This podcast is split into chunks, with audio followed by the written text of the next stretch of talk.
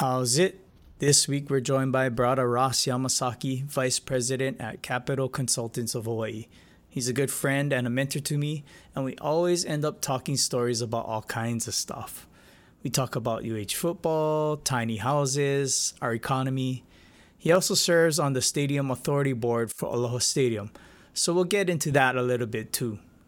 Please support us by subscribing, rating us, and donating. Mahalo for joining us as we come to you from On the Rock.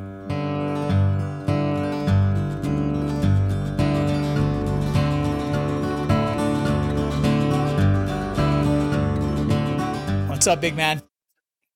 Ooh, aloha, brother. All right, I, I strayed from protocol the last few weeks, so we'll go with protocol. So, name, where you from, and then um, give me your, your favorite UH football story from your My maybe favorite UH football story. Okay. Yeah, yeah. Uh, aloha, Ross Yamasaki, Windward Side, Oahu. Family comes from Kauai. Uh, right now reside in Ka'ava on the Windward Side as well. Favorite UH football story. Ah, I mean, get so many, but during during my time, during, Yeah, my during your time, time. I guess I Your well time. during my time, I, I no, I, I I think the best the best memory got to be that you know when we beat BYU, right?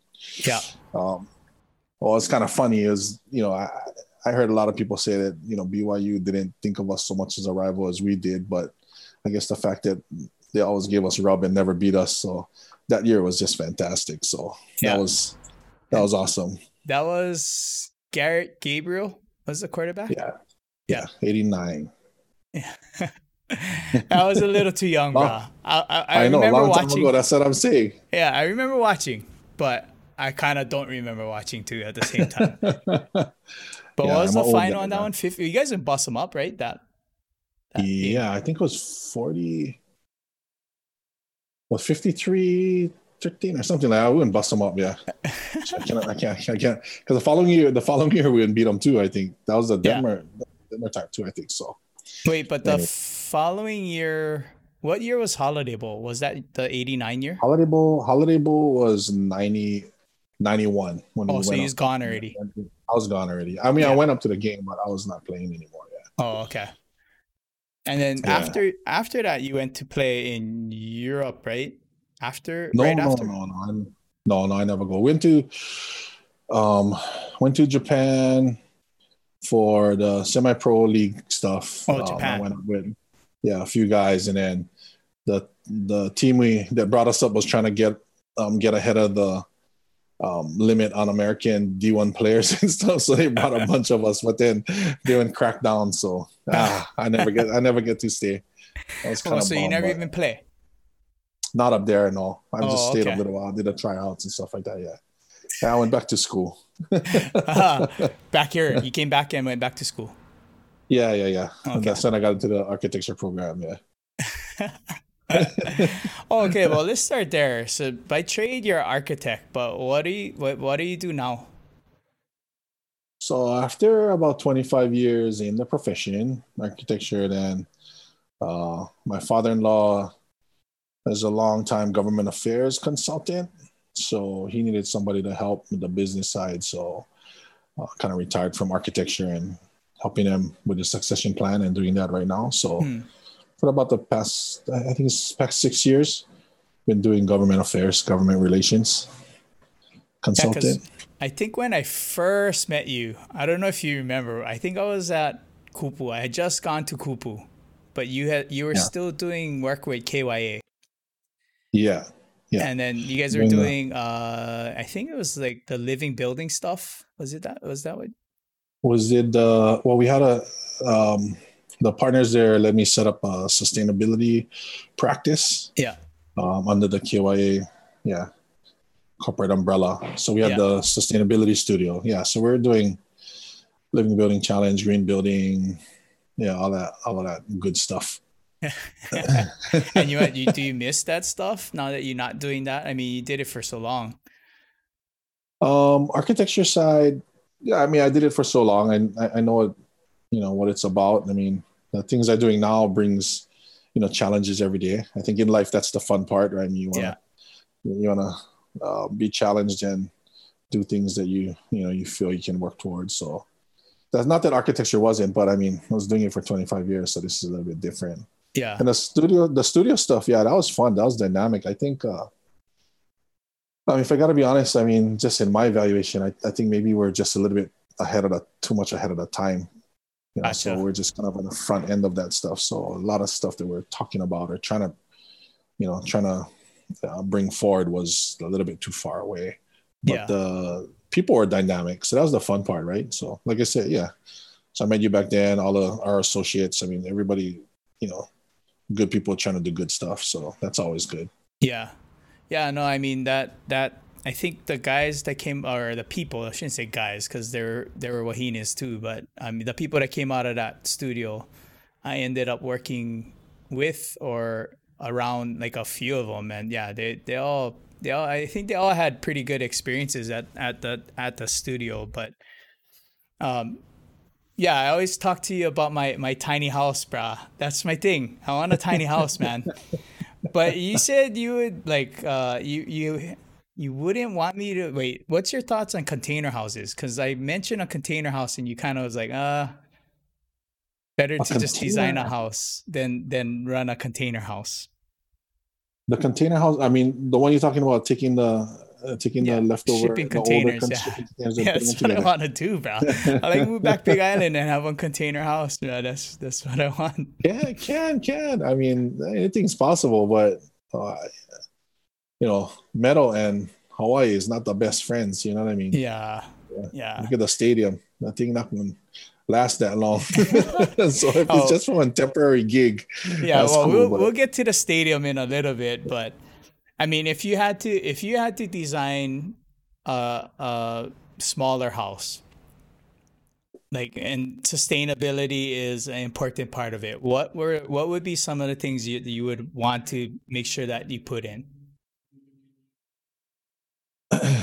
you you talking about one tiny house trying to be off the grid, or like not really off the grid because I have I have my um my I'm hesitant about going fully off the grid, but I mean I, like in Big Island, if I if I did this back home, more than likely it would be catchment. A lot of places is catchment water, right? So right? that already is one part of it, but then you know septic tank, catchment, solar power.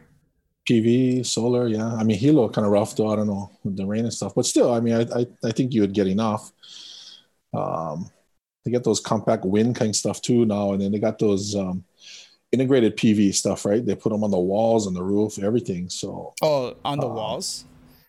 yeah, they make these pretty, like integrated PV systems, so it's like part of the the wall system. Kind of expensive though. I mean, I think still, you know, but as it starts to get more, um, you know, scaled out in market, you know, things get cheaper, right?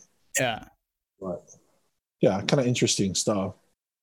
Would you ever think about going back into the field or that's pau already? Uh, yeah, I think it's kind of pau already. I mean, I like to. I mean, I I consult. People call me up. We work on. I work on. I work on you at your tiny house. yeah, okay. That's, that, that's the fun stuff. That- you know, I mean, that's the fun stuff. That's what I was trying to get at. That's what I was trying to get you to say. Oh, is that okay, you would help me okay. out Now, uh, by asking you Uh, questions. I figure I can get you to commit to like helping me design one. Nah, for real, bro. That's what I do on YouTube. I go down like this rabbit hole of watching all these tiny house or like um con- not really container houses. Some of them aren't container houses, but they're smaller houses. But yeah, it's. I mean, now I just think about it. It's the land is so expensive here, especially if I stayed here on Oahu.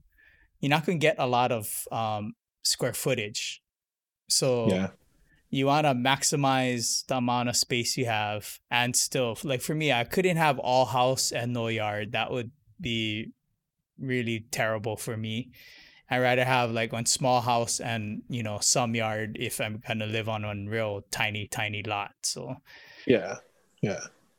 I, I I would think like um, well, Hawaii kind of lends itself to that kind of um, lifestyle because the outdoors is so much a part of you know your lifestyle, right? Yeah. But, I mean, I think the the hard part is yeah, you still though one tiny house is one tiny space, so you gotta you gotta be willing to kind of live that way. Yeah. Um, live more outside than inside, you know, and then that's kind of that's kind of still tough for people. They want both, right? They like yeah. the big yard and the big house. yeah. I, mean, I, I, don't know, man. It's it, with all this stuff going on. Yeah, I don't know. Country country living, like moving out where you stay out in Ka'ava is probably nice and peaceful nowadays. Well, it's probably peaceful anyway, but even more so now, right? Everybody's just kind of cruising. Yeah, I mean that's that's the nice part about being in the country, I'm sure.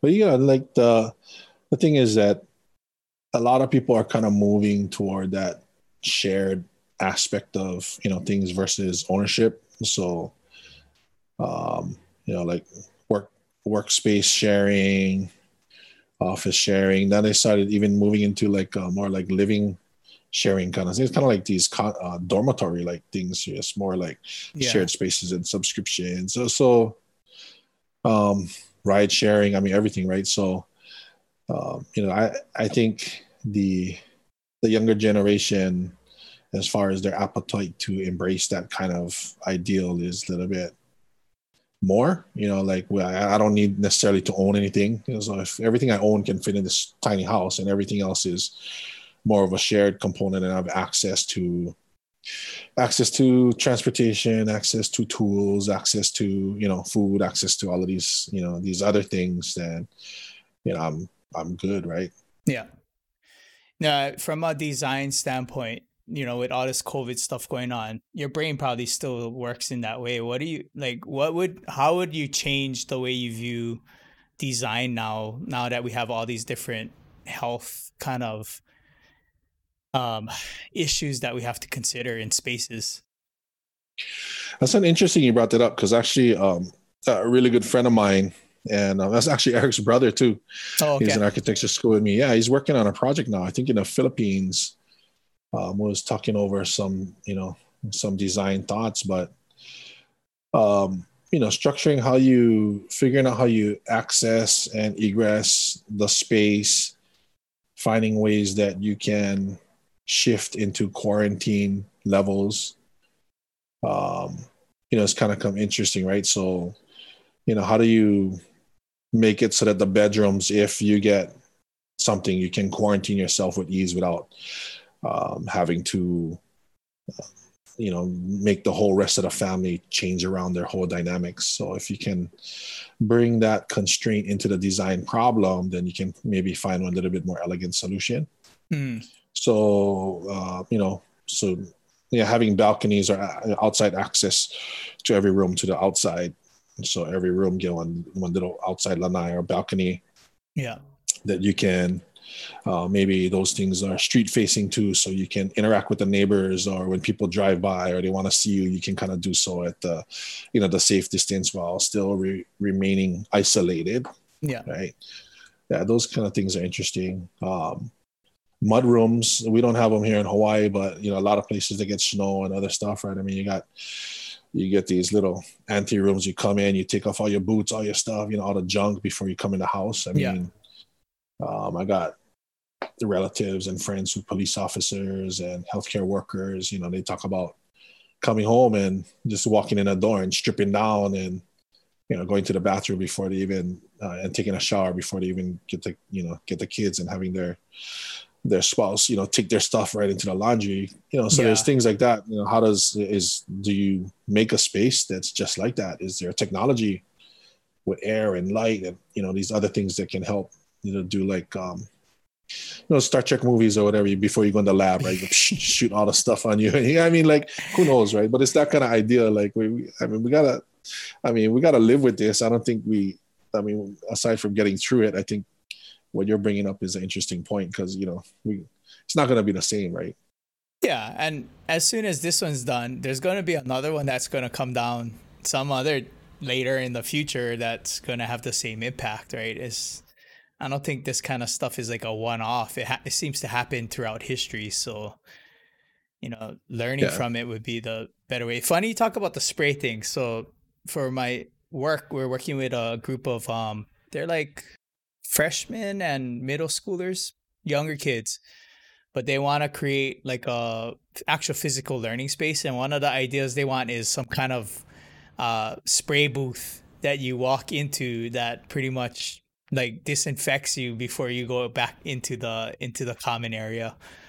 I was like, well, cool. I mean, best you think of the idea and then we can figure out how to build it or if it exists later. But you know, they they have that creative creative kind of stuff. Like they still think of like things yeah, that don't exist. yeah, that's awesome. yeah, but yeah, I mean, it's interesting. You, I, I would assume that. Do you think that there's gonna be like a, a little boom of um, I, I guess construction now, like in a lot of spaces to retrofit, especially commercial spaces to accommodate this kind of stuff? That I'm not sure. I heard the. I mean, I, I think it's on the news and stuff too. But I mean, the commercial real estate um, you know position right now is really tough right? Yeah. i mean people are kind of i mean they're staying at home then businesses are suffering so they you know they gotta uh, stop on rent yeah. and all of this. And i think organizationally a lot of or operationally i would say you know a lot of businesses are kind of rethinking teleworking and virtual meetings and all of that stuff because now they're forced to right? So yeah. uh, depending on how long this goes i mean people might get kind of used to that to some degree because uh, I mean, I mean, you, you're doing it, and we're doing it. Like yeah. the guys who got to work, we're trying to find a way to get through it, right? So, um, I think on the commercial side, I mean, I think just the the market's just tough right now. So, uh, reinvestment in that side's kind of crazy. Interesting though, I heard that, uh, and I don't know, I'm not a realtor, but I somebody had mentioned to me that the um, single fo- the single family housing market is still doing okay. Yeah, and well, one of my friends is manager at Home Depot. I just ran into him the other day. Well, they're cranking. Oh, so yeah. I think a lot of people, um, you know, are just kind of like taking the time and using some of that, um, some cash or some money and elbow, you know, putting in sweat equity and uh, doing investment, reinvestment into improvements in their house. yeah. So. Yeah, my uh, I have a I have a friend that works for a local not not one of the big, big box um, hardware firms, but um, he works for uh, the company that runs uh, owns Ace, some of the Aces around town, and he said, "Crazy, kind of keep stuff in stock."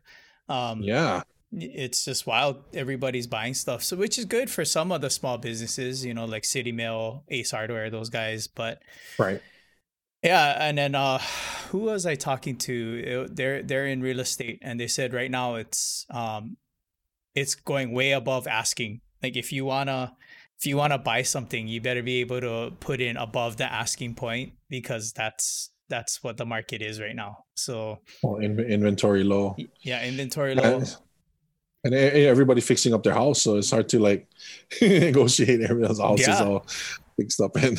if anything, nice it's a, probably a little bit better shape than it was at the beginning of the year, right? Because they've been home, they can put in some time, but yeah, yeah, it's weird. I I don't maybe, know, maybe. Post COVID, maybe post COVID, we maybe let's combine the post COVID design with your tiny house idea. Maybe so instead of one house with rooms, you just build all small tiny houses, so then you can yeah. just just Japan style, bro. Just just have all the separate rooms, and you got a shoji door and walk outside to get to each room, bro so instead of sending my kids to the, their room, I send them to the house. Get in your house. Stay yeah, there. yeah. Go go that way, and you just put one ring camera on the door so you know they don't leave, bro. Just camera the whole thing so you know they stay inside. Oh, but for uh, real, like like nowadays, you're right. I think like access to outdoor and being able to get out outside through any room without seeing other people might be might be like a requirement now you know like you might have to have some ways to get you know multiple ways to access a room i don't know it's yeah. it's it's weird like hearing hearing stories of people who had to quarantine at home and basically they in their room and they're getting like when prisoner brought food gets brought to the door, get one knock on the door, and then you can open them up and eat your food, and then put the plates back outside and right. walk to the bathroom. It's it's nuts, man. But yeah. I don't know. So today, uh, today is the eighth, and they they uh, updated the stay at home order. So small businesses still kind of open. Um, Uh, one thing you and I always talk story, we talk about all kinds of stuff, but we always talk about like business and you know things about Hawaii. We're very you and I are both very Hawaii driven, which is probably why we we have such good conversations. But what do you see going forward, especially in your role because you're you're kind of close to some of the government officials, so you, you can probably you're probably hearing stuff like what do you see happening as far as like now we already were talking about diversity diversifying the economy coming out of COVID, but with the second wave that probably even set us further back because now some of the businesses that had a shot they they really might not have a shot now to come out the second closure. What do you see coming out man? Like what what do you think? What are you hearing?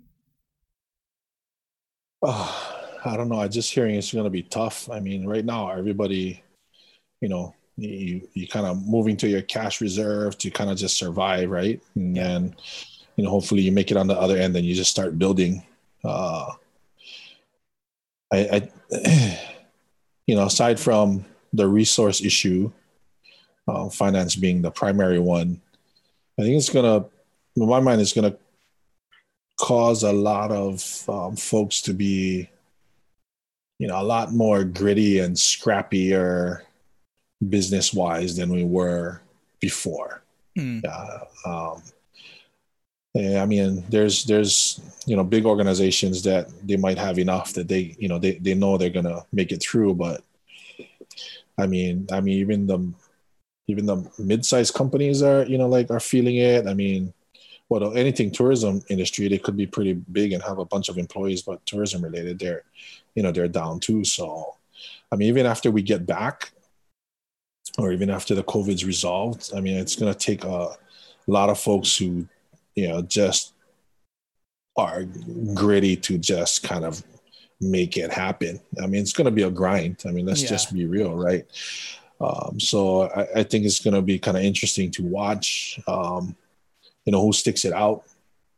You know, who's gonna who's gonna run away and look for easier pastures? You know, or something. But it's tough because it's a whole global thing. So yeah. Uh, but I, I mean, and you know, we yeah we talk about Hawaii. I mean, part of the thing that we love ho- about Hawaii is, you know, the aloha and the aloha everybody has for each other. We hope that this pandemic doesn't erode that enough that, you know, when we gotta when we gotta get the hands dirty and, and get to work, you know, people do it together.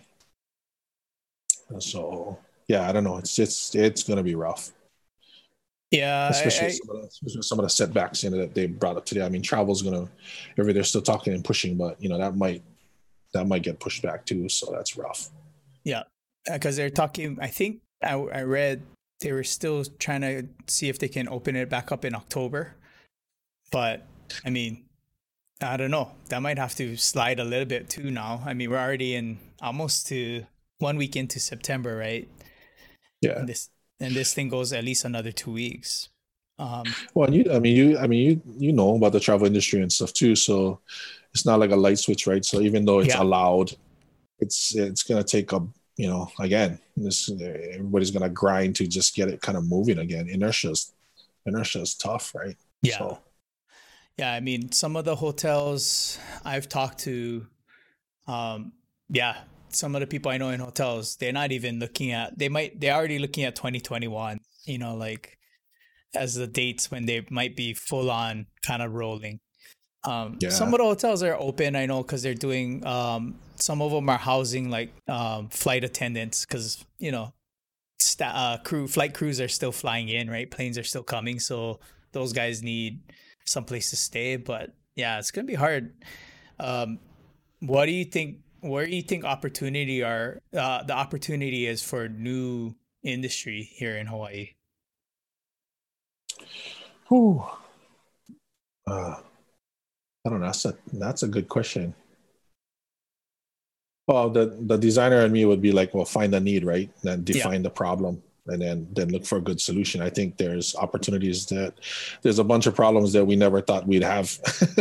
yeah, to be like honest. What? I mean that that's why I like talking to you because we always end up like designing or going through that that design process of identifying needs and then trying to figure out what what's there. But what do you what do you see now that wasn't wasn't there or got exposed? Okay, I mean, well, just off the top of my head, look at um, uh, oh, well, you, you talked about just on the building design, right? So just look at all of the buildings, how we access, um, how we access to and from buildings. Um, I'm sure there's going to be, you know, demands and requirements for, you know, some type of procedures and policies. So that's another that starts rolling into HR and operations, right? So as businesses come back online, how do their operational policies change? And then yeah. does the physical physical plant change for those things? Do they need? I remember after 9-11, everybody went into building hardening.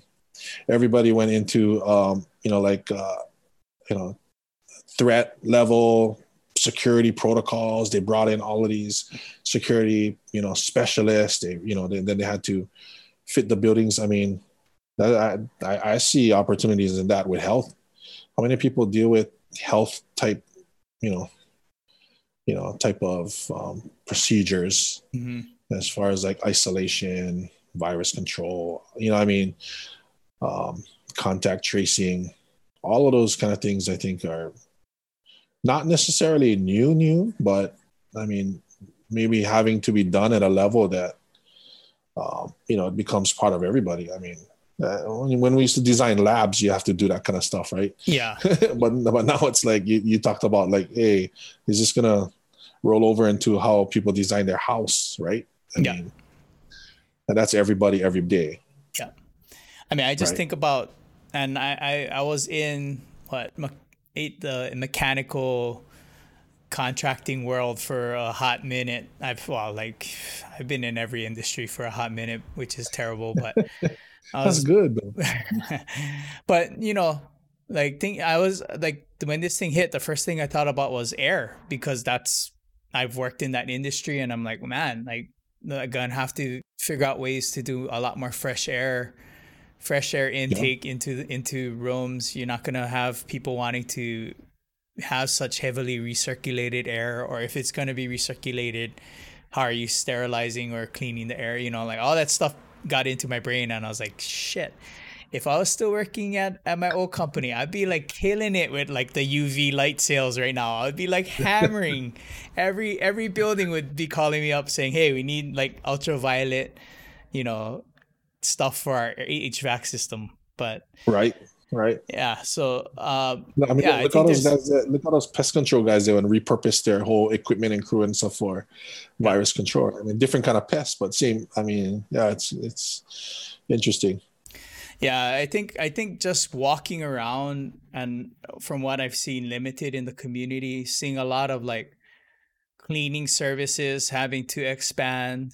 Um, you know, they're they're gonna have to expand their their service because people are going to demand a higher level of of disinfecting, you know, at night or whatever. A lot more play, a lot of retail places now have tons more security, and not necessarily for like because it's dangerous, but at the door, right, letting people in, checking temperatures, stuff like that. But yeah, I don't know. It's a weird, it's a weird time. I, I think food. I always bring it up, but I think food production is gonna be a key thing we gotta look at. Um, I don't know, man. What else do you see? How how do you think this is gonna change the travel? Because some of I know some of the people you work with is uh travel related. How do you think this is gonna change? Like, what do you see happening not once they open up and say, "Okay, tourists, you guys are welcome to come back in." How do you think it's gonna change?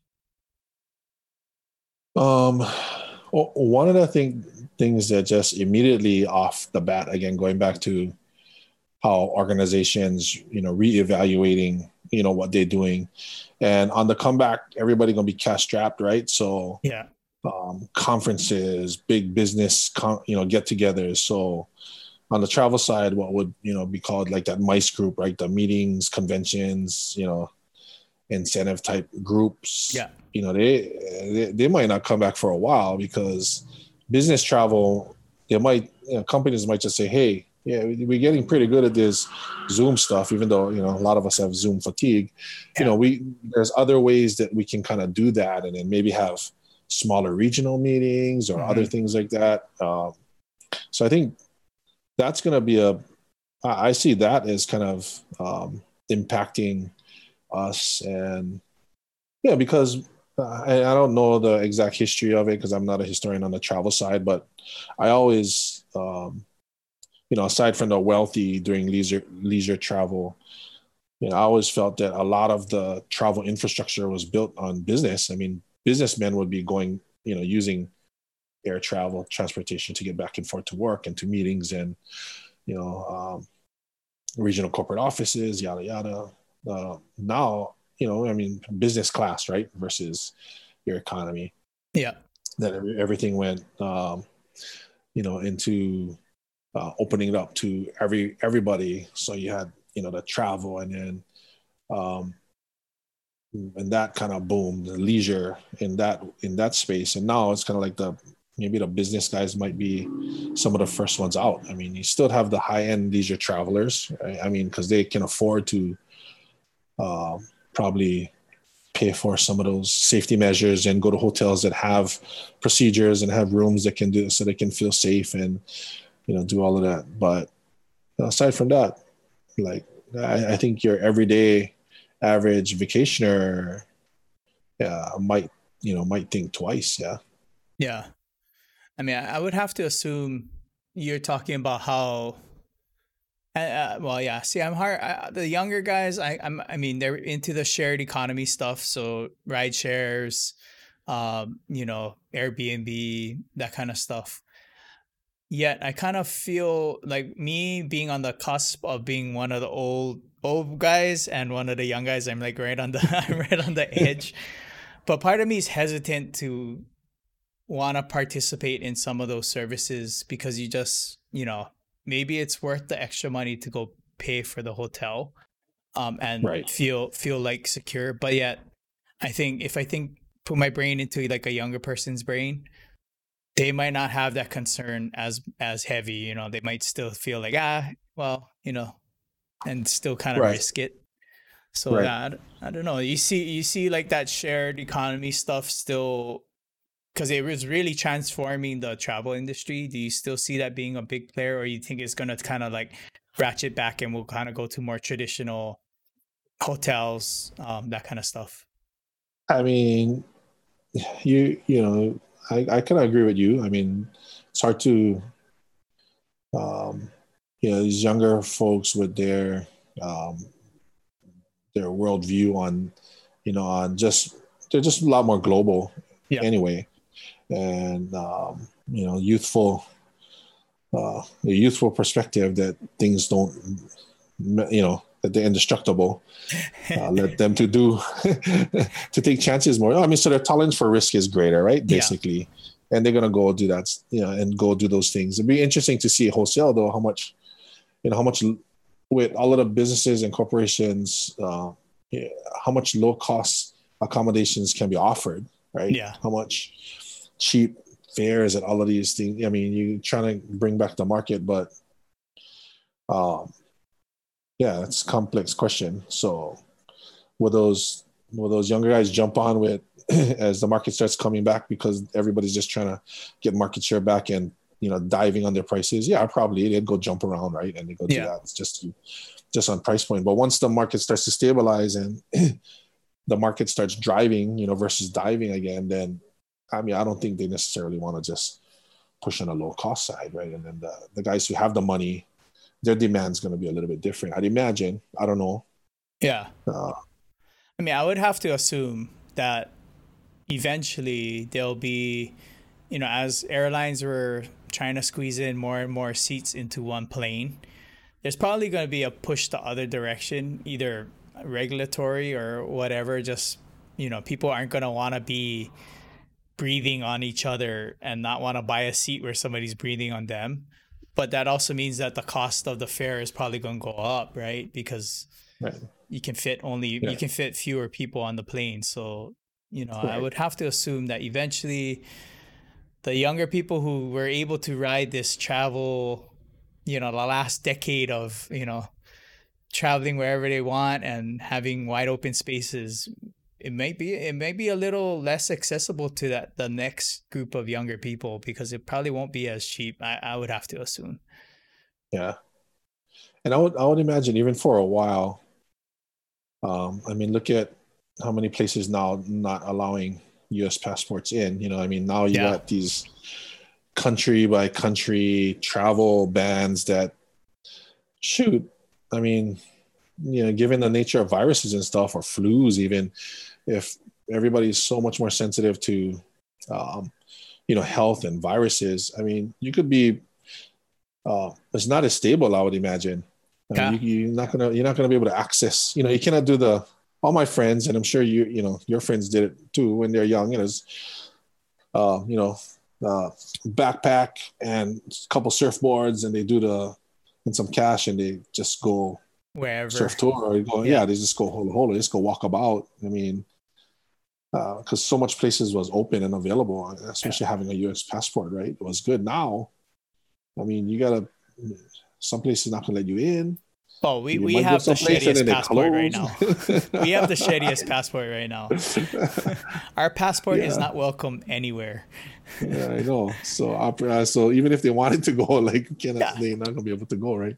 Uh, well, shucks. Yeah, that's why I was super hopeful. You know, prior to our second wave, I was pretty hopeful that the you know we I had Eric Takata on and we're talking about the corridor being reopened to Japan. I was pretty hopeful. I'm, I'm assuming now that got set back a bit. Um, probably had a big setback with the second wave, but um, because I was gearing up to jet out of here, man. I was like, shit, I gotta, I gotta get out of here for a little while. This is too stressful. But I mean, now with this, all this going on, yeah, who knows, man? And I'm guessing it's gonna be less accessible. Um, the world would be less accessible than it was, you know, even a year ago. But yeah, I don't know. Travel industry is rough. We'll we'll see what happens here. Um, what else do you see? Any any other kind of stuff you see here that might be hopeful for our economy, or stuff that we got to watch out for? Um, like I said, hopeful for our economy. I think, uh, uh, like you said, I mean, I might be hopeless optimist, but I, I really believe in the people, and there's something special about Hawaii, and the people of Hawaii being able to rally together to um, you know to face challenges. So you know, as, as we're gonna have to grind it out to come back, uh, we're gonna find ways to help each other out. And so I'm that. I mean, to me, that's that's the hope. That's what makes Hawaii special. That's that's what why I like to live here. So. Mm. Um, you know, as tough as it gets, I wouldn't want to be any place else than over here if we yeah. got to grind it out with folks. I guess that's what I'm I'm saying. I, I think I'm with you on that. Like, I, I think even more so now, it's like I'm more invested here because I think I want to make sure it, it works. I'm not saying that it's all on me, but I want to help. I'm I'm really hoping that what what'll happen is that we'll start to see some real pockets, more pockets of businesses start to pop up um, small businesses coming out of this, so people start thinking more re- um, locally. You know, like I, have a store right down the street that has what I need or whatever, versus like gotta go to like the big box store or gotta go to the mall to kind of get stuff. Um, and I think the people who shifted to an online model will do all right. I mean, seems like the the restaurants and the businesses that could shift to like online ordering or some kind of online market seem to be doing all right as far as I can tell. But yeah, I don't know. It's such a big mystery right now. We'll see what happens. We're just gonna hang in there, right? I mean, that's yeah. why. So, okay. Yeah. So switching gears, you're part of Aloha Stadium. Well, you're the, you're the man at Aloha Stadium. What's your role at Aloha man. Stadium? Well, what's what's your role at Aloha uh, Stadium? Yeah, I, I have the privilege of serving on the stadium authority. I guess that's yeah. a yeah a nine member board. Uh, was appointed under Governor Abercrombie, and then um, now on my second term. So um, yeah, it's, it's it's good fun. So we you know you know it's the board over the stadium yeah. we're going through a lot of stuff right now at the stadium. Yeah, so update us on what ha- what's happening. I just saw an article, guys. It's getting narrowed down to six, six, or to something. Three. Like three. Yeah, three. three, I believe. Yeah, yeah. So I mean, well, pitch for the stadium. I mean, I, I um, it's really interesting I mean, you know, we always talk about sports. We all love sports. I love Yeah. sports. I mean, I was, um, I, you know, that I that's the field of dreams, right? For me, uh, particularly. Um, so you, and then being involved in architecture is kind of like an easy thing for me to kind of get involved with as far as the facility. So um, I was hoping that I can contribute, do my, uh, you know, my civic duty. Mm. But vo- it's a volunteer board, so you know, trying to work on that. But exciting things going on in the stadium, good and bad. I mean, it's 45 years the stadium's been around, so you're Yeah. kind of at that point. And interestingly, I didn't know, uh, and a lot of people don't know, but the stadium and the stadium authority is um, a special funded ag- uh, uh, group or uh, agency, means that we got to generate all of our revenue to operate. So, um, you know, if anything else, as you got an aging facility, then the revenue generating opportunities decrease, right? Because Yeah. um, the games evolve, functions involve, uh, functions evolve, uh, consumer taste and market taste evolve. All all of those things evolve, and you just got the uh, 45 year old stadium, and at the same time, um, maintenance costs increase over time, right? Yeah. So as marketability drops and um, maintenance costs increase, you get to this place where you, you know, you you, you hit a, a crossroads, a tipping point, and you say like, you know, like it, investing money investing in this would probably be better spent, um, you know, in developing, right? Yeah. Yeah. So as architect, I always look at buildings like bodies, right? So I was talking about young people earlier, right? When when you're brand new, oh, it's reckless. You can just do anything.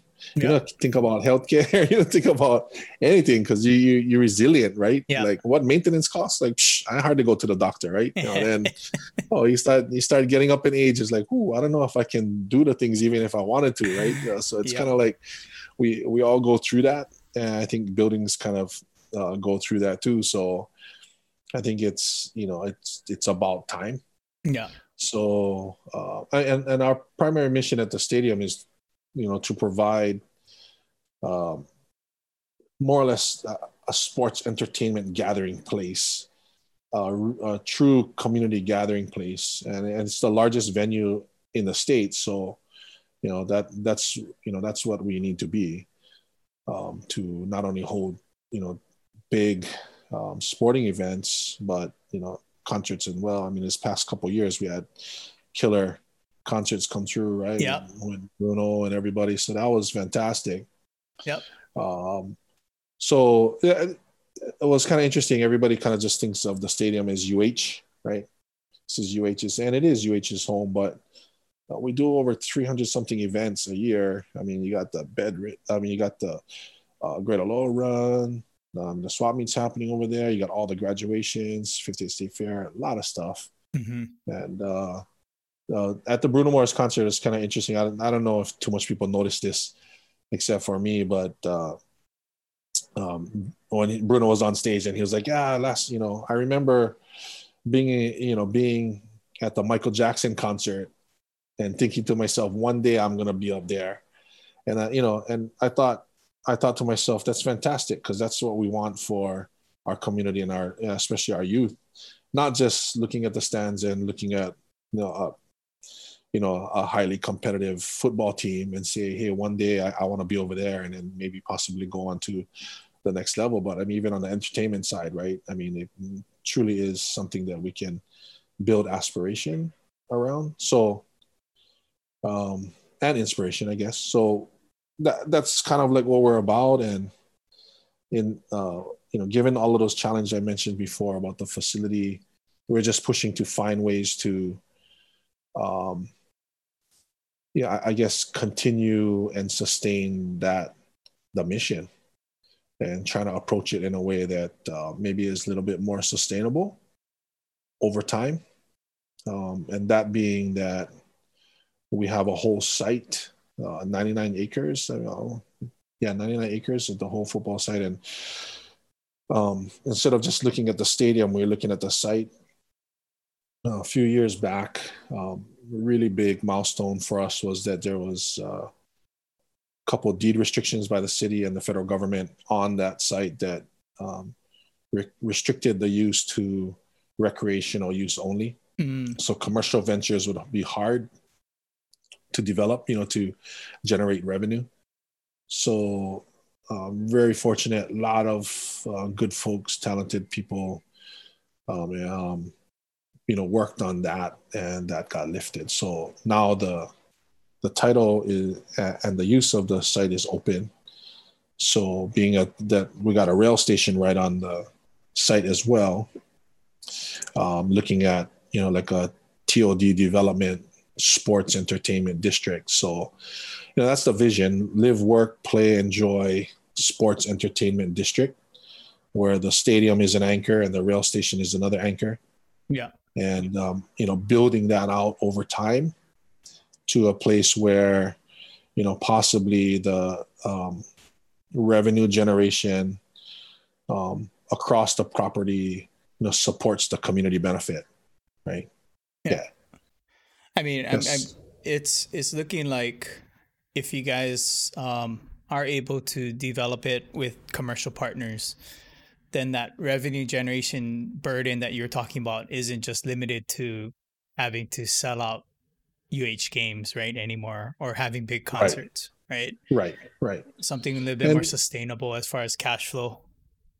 yeah and and i think uh yeah people were i mean i had a lot of people come and talk to me why you guys decided to bring it down to 35000 seats? Why did you you know do this? And um i i told them that i'm actually not um we might be looking at bringing down the seats but we um we we're expanding participation. That's what i kind of tell them. So we Mhm. might be bringing down the seat count but we're expanding participation because the the fan experience now has evolved. It's changed you know tremendously. Yeah.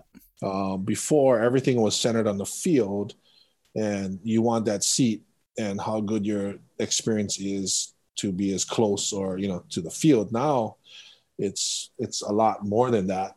I mean even i mean even even when my days i mean there'd be guys who come and tailgate and they never go in the game because they just want to tailgate right? Yeah, that, that, I, I'm in that group. I'm in that so a couple, you, you, you know, you know, you get ten of them, five of them going to game, but five of them holding on the fort because they just want to tailgate, but they want to be around Yeah. that environment. So that's nothing new. But you know, like uh, other places, I mean, maybe some guys want to be in a bar that's right next to the stadium, that's Yeah. part of the buzz. Uh, they want to be, you know, in the area. They don't. They don't necessarily want to be right there in the seats. So if we can expand the possible offerings uh, or types of offerings that there are on the stadium property, I feel that maybe, you know, maybe during game day there'd be seventy thousand participants, but they're participating in you know thirty five in the stadium, but maybe another thirty five outside, right? Yeah. So I mean, I'll be honest. So I've been to um um well, it was called Qwest, but I think it's called CenturyLink now where Seahawks play. Yep. I've been to two or three games there and I probably my so two or three football games my ass has been in that seat probably only for like 15 minutes out of that whole time. Because usually like there's so many bars and eat the bars have good sight lines. So you can right, you can just chill stand in the bar stand up and you still can see the whole game. And you might be actually and it was actually closer than our seats. But Right. you know i i'm a i'm i'm one of those guys like when i go uh games i love uh i, I love watching the game but a lot of times i'll go in and then halftime comes and it's like okay go back outside to because beer is expensive so we just go back out to the truck. But then i end up not going back in and we just end up listening to it on the radio and and kind of being like that but I mean, it makes a lot of sense to me. I think. Oh, and Aloha Stadium's long overdue for a a refresh. I mean, that thing is quite rusty. Uh, yeah, it's, it's it's seen better days. Yeah, it did its Yeah, time. yeah. yeah. I, I I played I played um both soccer states and uh baseball. My baseball state senior year was in in Aloha Stadium, but that's when it still could move. Like yeah, they you could still, still move it. Yeah, yeah, they could still make it into a baseball field. But um but yeah, even back then, this is what, ninety six? That thing was rusty back then. So I mean it's even more rusty now. But Um, that was, that was awesome. You got to play in that configuration because after they froze it, I mean, cannot yeah, play baseball over there. I think I think they froze it 2000. When did right, they right after? Yeah, right after you. Yeah, yeah, close to right after you. Yeah. I just remember that park, um, and I had a good view from the bench too, so it was, was awesome. But I just remember that park being super short down the lines for baseball and like super yeah. deep, like center field. The center field was basically like the you know the whole length yeah. of the stadium, so it was like right. super deep down the middle and short on the sides, but yeah, it was fun. Uh, first time playing on AstroTurf, which was nuts. You know, for an Hilo boy that plays like typically on like soft, soft kind of muddy fields. Usually, playing on AstroTurf was gnarly, bro. Like, like you you literally have no, and that was like real AstroTurf, not the not the field turf they use yeah. now. It's like was like cement rug rug, burn, rug burns yeah. on everything yeah cement with the with the rug and like a little bit rubber underneath but Oh, bad was was was not. Soccer was even more nuts because when you because you hit you end up hitting the turf, right? Yeah. So yeah. it's I mean football is probably was probably the same way. So I can I can only imagine. I mean, what kind of so back to the what the designs that you guys are kind of going or what are you guys trying to integrate like what kind of commercial services are you or commercial entities are you guys trying to make sure that get integrated into the new design so, well, we, I mean, it's been going on for years, and we've been kind of um, chasing this vision. Um, the TOD, we participated heavily in the TOD's uh, work, you know, looking at every rail station. So, the Halawa TOD plan has a bunch of mixed use on the site.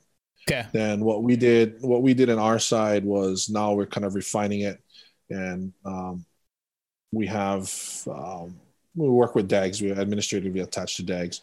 So they put out a procurement, um, got some consultants, and um, we're moving forward with you know public-private partnership um, endeavor to move phase what would, what we're calling phase one of the project, which is the stadium itself, phase one A, and then some mixed-use development, phase one B. Because I think the um, the feedback we got from the consultants was, you know, the market cannot absorb all of that development for the whole nine, you know, 99 acres all at once. That's ridiculous. Yeah. So, um, what we want to do, um, our goal and our hope is to have um, the stadium with some mixed use tied to the rail station with enough critical mass to have, you know, to to be a destination space and then to have that catalyze, you know, future development of the rest of the site.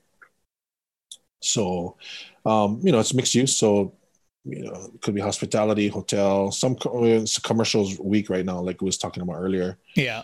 Um, possibly some residential, retail, right? Um, yeah. So, you know, hopefully it'd be kind of a fun, dynamic place to go. So if you can imagine, like, um, was it downtown Disney? You know that idea, or if you go to um, LA Live, you know, down, is it uh, down by Staples Center? You know, yeah, I mean, LA Live is by these... Staple. Yeah, it's pretty right, pretty fun so, stuff. All kinds all kinds of stuff going on. Right. So yeah, that's that's kind of the the trend where you have these sports venues, but they're tied to, you know, other things that that keep the, you know, keep the area vibrant, not just on game day. So that's kind of the idea and the hope. Yeah. So the, the RFQ went out. Um, we oh interesting. So you know um, we want really wanted to engage the market. So we did this market sounding where before we even went out we talked to uh, you know global market relative to development and say hey what do you want to see? Where's this direction? And we the consultants help us take that feedback. And we crafted rfq and we went out um, gosh I, I forgot when we went out last year but we got six or five really highly qualified respondents, which is good because that's um, that's telling us. And I think that the respondents came back after COVID, so which is really good in a sense that even despite this, the market still has high interest in Hawaii and the Hawaii product. Mm-hmm. And participating with us in this development, so that's encouraging. And I think, um, again, I said DAGS is running the procurement. We don't we don't we don't run the procurement, so we just get updates as to the you know the process. Um, and I believe, um, as you read in the paper they're getting to the place where they're going to a short list for three, and then the short list uh, gets issued a RFP, and then they process the RFP to selection. So, all the stuff that you've been seeing in the paper, all of the concepts and things are in line with getting a programmatic master plan and running the EIS and all of that stuff. So, um, what we're really looking for is the expertise in the market to tell us what they can build and what can sell and what can generate revenue right? Because yeah. they're going to want to impact their bottom line. So we don't want to uh, prescribe, you know, prescribe the solution so much that it, you know, really inhibits the market. Sure. Um, what, we, what we really focused on, and this is where the consultants came to the board, you know, was like just making sure the, the I guess the programmatic outcomes. What do we want to see in the stadium? Is expressed clearly. And then how they how they want to express that and how they want to do it is up to the developers right? That's what they're going to be kind of evaluated on. So that's kind of exciting. I hope the expertise in the market brings back some really innovative you know innovative solutions right toward that end. Yeah. You think um now that we're in this covid era that changes at least the stadium design a little bit um, that's an interesting question. Uh, on on a last um, on a last call, I I asked that question, and they said that um, basically all of the experts came back and said, I don't know, because they're still evaluating it now. okay. uh, so that that that's a difficult part in this. Yeah. Um, part of me wants to believe that um, sports and gathering is so much a part of our human make up that you know at some point in time as we live with this we're gonna have to find ways to i mean it, it is still gonna be valuable yeah. to have some place to gather. And on the sports and entertainment side there's gonna still be a demand you know to have those experience and participate. Yeah. So i mean as far as the need um man i think the market's showing that too that you know the everybody's kind of um, forecasting that the need will still be there. Um, but your question as to how will that change? Um, I don't know. That that's a good that's a good question. I mean, the good part is at least we're at the point where um, you were we weren't already into the project, and then you have to you have to shift, right? Like, right. Imagine uh, LA Rams or the Las Vegas Raiders, brand new stadium that they're just standing up and opening day gonna have zero people inside, right? I know, right? Right. I, I can't yeah, I can't tough. I can't imagine that I I I well I have to imagine that those developers are probably panicking because the the ROI isn't gonna be there at least yeah, yeah. you know for a while. Right. And I, mean, I think the one, stadiums too. they're monster. Yeah, they're stadiums. massive. Right. Right. and I, I, think that's where that's where I mean I think we have some level of comfort because we went down to 35, right, from 50. Yeah. Because you said that's that's more reasonable, and even within the 35, there's flex and um, some of the operational, um, I guess, demands or asks that we had was that um, this in, the stadium embraced technology. Uh, so we interestingly enough, we, I mean, I had specifically asked about that, or that that was something that I had seen. Um, based on that, um, I mean, we talked about with Eric. I mean, the Arashi concert, right? I mean, yeah, how you how you price out, you know, how you structure the finances for that event. I mean, it wasn't on the gate, right? It was so much more, right? Their DVD set, this collector set, all of these yeah. subscriptions for this, and you know, all of these broadcasts out, and you know, and kind of that challenged me to look at our venue, you know, and I asked this question to the consultants or asked them to please consider this, you know, like what how can we look at the stadium in a way that functions that it's good for TV, you know, so that no matter how much people in there, it just it just films well. You know, can yeah. we can we be plug and play with for production people who come in that do this, whether it's a concert or I mean, it just it just looks good. Yeah. And it just works well in that way. Um, and so for me, you know, if if it still kind of goes that way, you know, so you know, broadcast rights and all of that other stuff is going to be kind of important. And you know, being able for the stadium to just show well, or for the users and the user groups to be, or even the networks at that point in time, like, yeah, I love coming to Hawaii. It's just plug and play. I got all this B-roll. There's, you yeah. know, the stadium set up. Every, no matter where you, you, you know, you set up everything. It just, it just shoots great, right? To me, I think that's kind of, I, I don't know if, um, I don't know how many venues kind of designed around that, you know, uh, that put that up as one of the primary um, design goals, but um, I don't know. We'll see. Well, I mean, you got to imagine, you have to think of it that way because, I mean, to get, other than UH, to get events here, um, it's expensive. So, right. Whoever's to, you know, if they're to do exhibition games or Pro Bowl or whatever, they're to do large a concert, it has to have um, other sorts of forms of revenue besides the gate and and you know Hawaii people don't always show out right I mean Bruno's gonna sell right. out but I went to the Guns N' Roses concert. It was nuts it was good fun but it definitely wasn't sold out.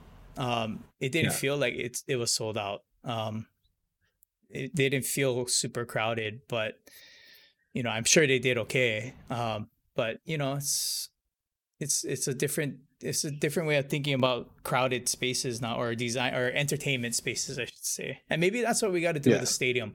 You got to think of it as an entertainment complex and not just a a sporting stadium uh, maybe yeah, that's not just the, a field yeah right maybe, maybe yeah. that's the mindset shift that has to happen in order for people to be okay with um, you know some of the the different ways that it's going to go because there i mean you got people who had season tickets there for probably 30 years. you know, yeah. You're yeah. not going to want to see it change, right? Unfortunately. So, right. So what's the yeah. timetable? If all goes well, say if, you know, COVID doesn't impact stuff, when, when are we still looking to have a, a new complex? I mean, we were we were optimistically shooting for 23 that's probably out i mean covid kind of take that out so i mean you know the optimistically shoot for 24 you know, season opener 24. Uh, we'll see. Um, we will still, uh, it'll be hard to say. I mean, it'd be easier to say when we're on the tail end of COVID, but it always seems like we think we're on the tail end and then we find out we're in the middle still. So yeah, that, that that's the, I mean, I think that's the variable that's hard to play right now. But I mean, 24 would be kind of a nice just me personally, 24 would kind of be a nice year, a nice number to shoot for climbing out of COVID. You know what I mean? We, I mean, I talked about grinding it out. Like it'd be nice to kind of hang that and go like, okay, man, we gotta, we gotta recover. We gotta build up to that, you know, 24. I mean, that seems like a reasonable timeline. Yeah, it doesn't seem too unreasonable. Um, and it doesn't seem that far away where you, you cannot imagine having something done. You know, like new stadium. Like in my brain i thought you were going to tell me like 2030 i was like ah 10 years to build that thing. But 24 i'm like oh okay that's that's not too bad. I might i might i might see it you know relatively get to enjoy enjoy it for a couple decades before before you know i cannot. So. All right on bro well see i told you the hour goes by fast. Once we start talking stories, it's it's not a problem. Everybody gets scared about trying to hit the hour, but I, I tell them easy, easy money, brother. Well. well, brother, I appreciate you coming on. Um, and then I'm sure we'll get together soon once once yeah. stuff reopens. Because yeah, what definitely. was the last time I saw you and Eric? What was that? March? No, April, somewhere around there. Yeah. Yeah, maybe April, April or May. Well, yeah. oh, it was right yeah. after they reopened. Was right after they reopened. Yeah. So was that ending of May, ending of May, May June or something? Yeah. Yeah. So it's been a few months, but yeah, bro. Um, well, appreciate you coming on and um, take it easy, and hopefully we see each other soon. Yeah, thanks for having me on. I appreciate it, brother. Yeah, looking forward to getting together, have that yeah. beer. All right, uh, take it easy. okay, aloha. Mahalo.